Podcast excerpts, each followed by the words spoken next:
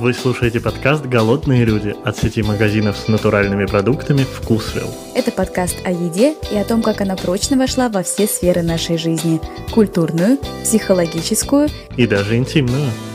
Я Настя Боброва и Роман Поляков.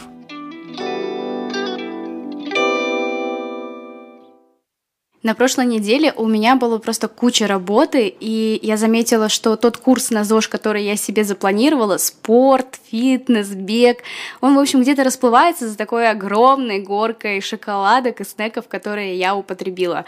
А, Ром, замечаешь ли ты за собой привычку заедать эмоциональные ситуации? О, не столько эмоциональные, сколько стрессовые. Если наваливается куча работы, то да, я бегу и начинаю есть, мне кажется, все подряд – и это даже не столько, чтобы насытиться, а чтобы сделать перерыв на подумать. Такой способ отстраниться. Что ты в этот момент выбираешь? Пожирнее и послаще. Это стандартная история, знакомая. А, на самом деле, по данным Левада-центра, 18% россиян, чтобы снять стресс, едят что-нибудь вкусненькое. Число таких людей увеличилось по сравнению с 98 годом в полтора раза. Соседнюю строчку, кстати, занимает ответ «пью алкоголь». Но вот знаешь, пока готовилась к этому подкасту, нашла исследование, которое меня окончательно расстроило, Ром. В нем говорится, что такой метод снятия стресса гораздо чаще практикуют женщины. Мужчины, наверное, чаще пьют крепкие напитки по этому исследованию. Да-да-да. Барбель Кнаупер, профессор и директор лаборатории психологии здоровья в университете МcГилла в Монреале, говорит, что эмоциональное питание всегда было больше свойственно женщинам, чем мужчинам. Его цитата. «Как правило, это связано с более высоким уровнем депрессии и тревоги у женщин, а эмоциональное питание является одним из многих механизмов преодоления негативных эмоций». Ну вот мне кажется, что это несправедливо. Мало того, что мы и так больше всего следим за фигурой, мы же чаще всего страдаем от переедания. О, мне кажется, что здесь есть еще одна история, такая подоплека. Если мы вернемся на 50 лет назад, женщины чаще были на кухне, чаще готовили, и у них было просто больше доступа к еде. Мужчины были на работе, у них был с собой сэндвич с арахисовой пастой, условно говоря, какой-то, и закинуться чем-то дополнительным возможности не было. А вот зайти в пивную после работы и снять стресс легко. Ну, зачастую это уже переходит в диагноз. Есть у меня подруга, которой недавно поставили диагноз расстройство пищевого поведения. И Даша расскажет вам свою историю. Честно говоря, именно сама, мне кажется, я этот момент даже не отследила. В первый раз мне об этом сказал знакомый психолог, который меня направил другой знакомый психолог, который просто со мной поговорил, а, посмотрел основные моменты и сказал, что, в общем, а, пожалуй, пора уже к психотерапевту. И также есть РПП, по которой нужно работать отдельно с психологом, который занимается и квалифицируется именно в этой системе. То есть расстройство пищевого поведения бывает, ну так, если в общих чертах, трех видов. Анорексия, булимия и компульсивное переедание. Есть анорексия и булимия – это то, с чем большая часть людей знакомы. Те самые ужасные картинки из фильмов, из, э, не знаю, реальности наших знакомых и нас самих. А компульсивное переедание – это что-то, что скорее смешное, что, может быть, встречается в комедиях и на что никто особо не обращает внимания. Поэтому подумать, что, ну, подумаешь, расстроилась и обожралась мороженого. Все же так делают, ничего страшного. Поэтому никто особо не обращает на это внимания и не задумывается, что это что-то, с чем нужно работать вообще-то. И это не нормальная привычка, потому что, в принципе, решать любую стрессовую ситуацию чем-то таким деструктивным, а передание — это, в принципе, такая же деструктивная привычка, как алкоголизм, потому что, ой, все плохо, надо напиться, наркомания, все плохо, надо забыться. И все такие вещи, они, ну, в принципе, из одной сферы. Кстати, и правда, если вспомнить основные сериалы и фильмы, даже те же «Друзья», что они там делают, когда стресс? Они едят огромные банки мороженого. Помнишь эту историю? Да, мне кажется, она даже не один раз там была. Точно помню, когда они Чендлера спасали от одиночества. Мне кажется, это даже называется синдром Бриджит Джонс – заедать свои проблемы. Не помню, правда, чем заедала она, а, но история с мороженым, а, мне кажется, это история про конец 90-х, а вот в нулевые тот же сериал «Город грехов» с той же Кортни Кокс из «Друзей». Они там уже активно запивали свои проблемы вином. То есть ты думаешь, что в начале нулевых все подумали, хватит жрать, э, лучше пить? Но мне кажется, с тех пор алкоголь получил большую легализацию, чем сахар и жир. Кстати, за собой тоже замечала. Знаешь, э, в последнее время я думаю, что выбрать, чтобы успокоиться. Чай с шоколадкой или бокал вина? Все время выигрывает бокал вина. Про калории в алкоголе тоже можно вспомнить. Ну да, кажется, что это как минимум меньше по объему и не так вредно. Хотя мысль это, конечно, сомнительная. От компульсивного переедания к компульсивному перепиванию.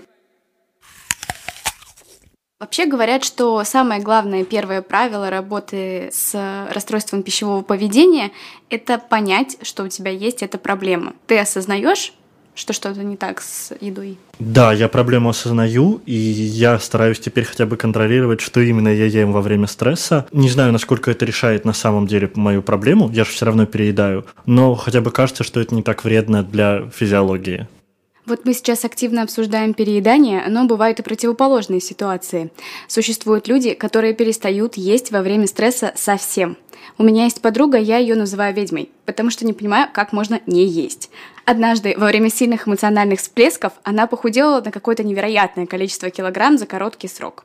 Я попросила ее саму рассказать об этом случае. Послушаем Юлю. Когда я рассталась с молодым человеком, у меня началась такая ужасная депрессия – я ничего не ела, не пила там ни чай, ни кофе, только воду.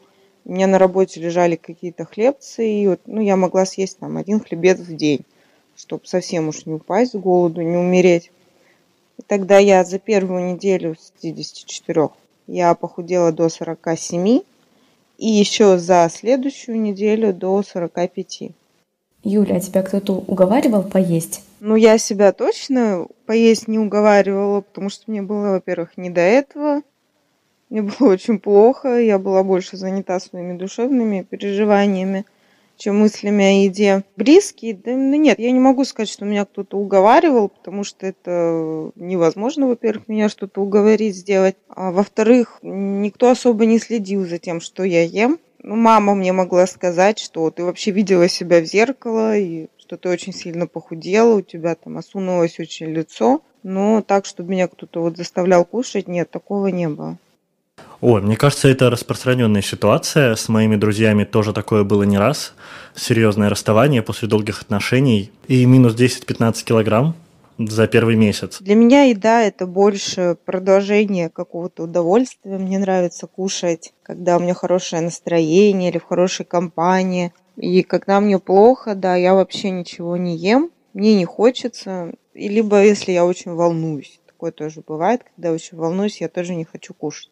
Насколько я знаю, это как раз-таки нормально, когда организм испытывает стресс, когда мозгу нужно переключиться на другие действия, даже желудочного сока вырабатывается меньше, и поэтому переключиться во время стресса, во время страха на решение проблем – это нормально. А вот заедать это все – это как раз один из первых признаков расстройства пищевого поведения. Мне кажется, нам пора обратиться к психологу. Александр Чусов нам больше расскажет о том, как поймать себя на том, что у тебя есть проблемы, и о том, откуда эти проблемы происходит, все ли у нас из детства или все же нет.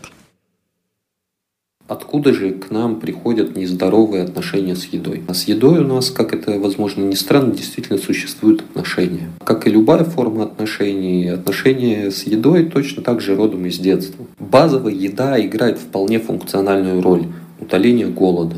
И если этого не случается, я думаю, всем понятно, чем это грозит. До какого-то момента это так и есть. Но в детстве уже у еды и в скобках у доступа к еде появляются другие функции, например, поощрение. Все мы получали условную конфетку, сушку или яблоко, когда что-то нам удавалось или нами были довольны. Или, например, функция наказания. Кто-то мог это испытывать на себе или уж точно увидеть в американских фильмах. Остаться без ужина за провинность. Можно выделить еще одну функцию – утешение. Думаю, у многих, если не у всех была ситуация, мы расстроены, а вместо этого бабушка радушная или мама с сочувственным видом предлагают нам выпить чай, съесть что-нибудь вкусное, приговаривая «ничего-ничего, сейчас поешь и будет лучше». Плохо ли? Да вроде бы нет но есть нюансы. В чем тут главный нюанс? Еда здесь выступает заменителем человеческого, личного, эмоционально включенного контакта, диалога, когда можно поделиться своими чувствами, мыслями, переживаниями. И многое остается непроговоренным, а значит не в полной мере осмысленным. А эмоциональная разрядка происходит через еду. Отсюда, например, может проистекать переедание на фоне эмоционального напряжения. Человек может искать утешение через еду, а не через общение с другими людьми. Механизм зачастую такой. Человек ест для утоления голода – процессе насыщения и после получают приятные ощущения и расслабление. Значимость их тут повышается, и они становятся самодостаточной целью. То есть цель уже не утолить голод, а цель получить приятные ощущения. И уже не важно, голодны мы или нет, нам нужно достичь этих ощущений приятных и снизить свое напряжение. Еще важно сказать про то, что отношение к еде внутри семьи также влияет на нас и на наше собственное отношение с едой. Понятно, что внутрисемейные какие-то паттерны, сценарии берутся не из пустоты, и на это влияет и прошлое отдельных членов семьи, и даже глобальные события, через которые проходили люди нашей страны за последние 100-150 лет. Тут и войны, революции, голод, переселение. Все это вопросы жизни и смерти, а еда тоже связана и с жизнью, и со смертью. Самый простой знакомый, думаю, всем пример, что нужно доесть все, что лежит в тарелке. Из этой же серии не перебирать продуктами, ешь, что дали. Чем это плохо? Это заставляет нас не обращать внимания на собственные ощущения в процессе еды. Например, на чувство сытости, наелся или нет – это не важно. Важно, чтобы тарелка оказалась пустой. Или это заставляет нас не обращать внимания на свои вкусовые ощущения, на свои вкусовые пристрастия. Ешь, что дали, что в доступе, то и нужно съесть. А что-то выдумывать и прислушиваться к себе в этом необходимости нет. Ну, в общем, этих сценариев много. Это вот такие самые понятные. Думаю, дальше каждый может сам придумать что-то свое. Ты как раз как человек, который любит есть жирненькое, сладенькое во время стресса, можешь вспомнить какие-то истории с детства, когда это могло повлиять на тебя? Мне кажется, миллион таких историй. Я в детстве вообще не хотел есть, не любил есть. И иногда это превращалось в муку, потому что мама мечтала меня накормить. И обед мог длиться два часа, мне подогревали еду 5-6 раз в какие-то моменты рядом со мной клали ремень рядом с тарелкой, чтобы показать всю серьезность намерений. И там в возрасте, мне кажется, там 4, 5, 6 лет, это вот прям каждый день, это был такой большой скандал. Э, я помню даже, что в какой-то момент я стал говорить, что ну вот хорошо, котлету я съем, но только из уважения. Есть еще одна проблема, я не всегда э, понимаю, когда я наелся, когда мне достаточно, и как раз таки из-за того, что меня есть заставляли каждый день.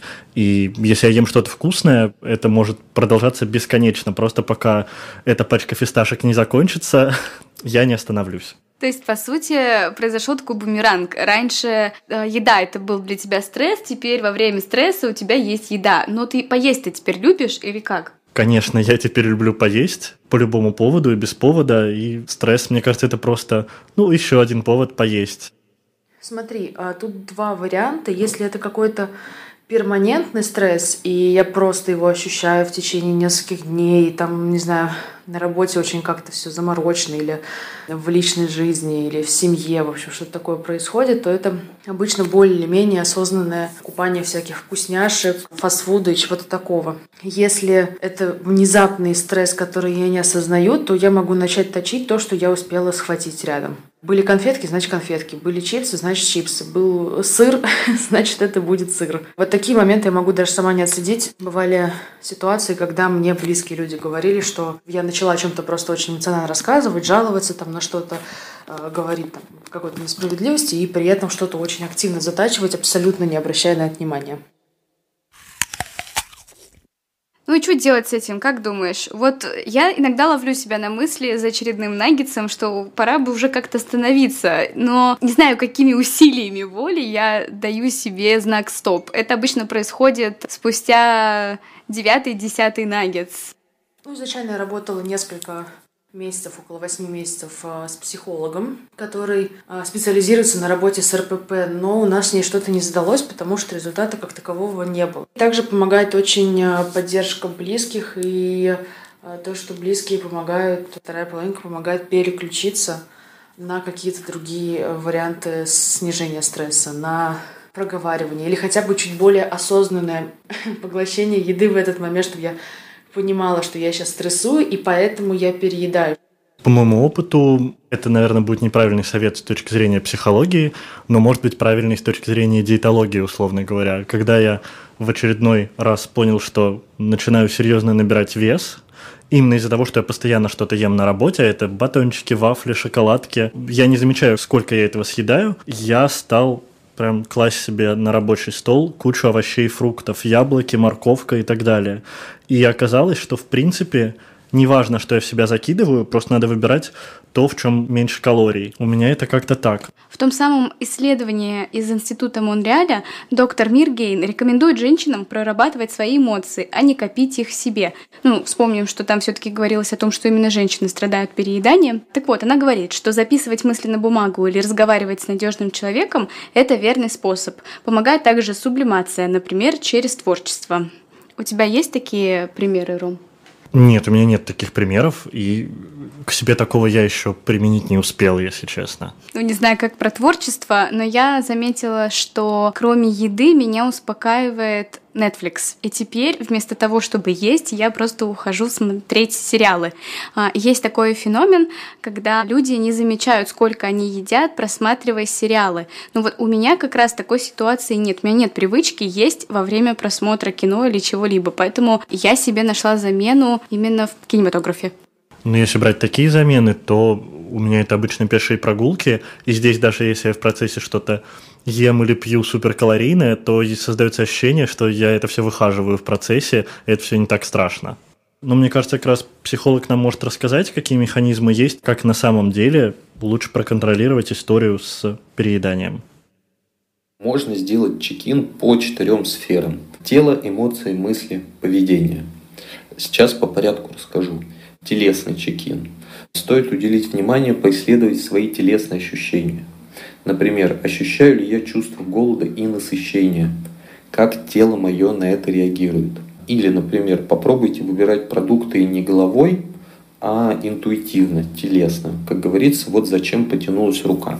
Далее, эмоциональный чекин. Что я ем и какие эмоции у меня это вызывает. Уверяю, часто мы едим то, что не приносит нам удовольствия. Важный здесь пункт Честно ответьте, используете ли вы еду для снятия эмоционального напряжения или стресса. И если ответ «да», то, пожалуй, здесь стоит задуматься и попробовать поисследовать, какие другие еще могут быть у вас способы. Еще вопрос. Ем ли я то, что мне нравится?